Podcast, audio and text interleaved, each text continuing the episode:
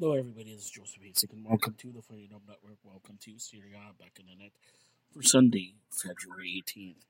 Bologna beat Lazio 2 1 1 1 between Udinese and Calabria, 1 1 between Empoli and Fiorentina. Roma defeats Roshan 3 0, and Monza beats AC Milan 4 2.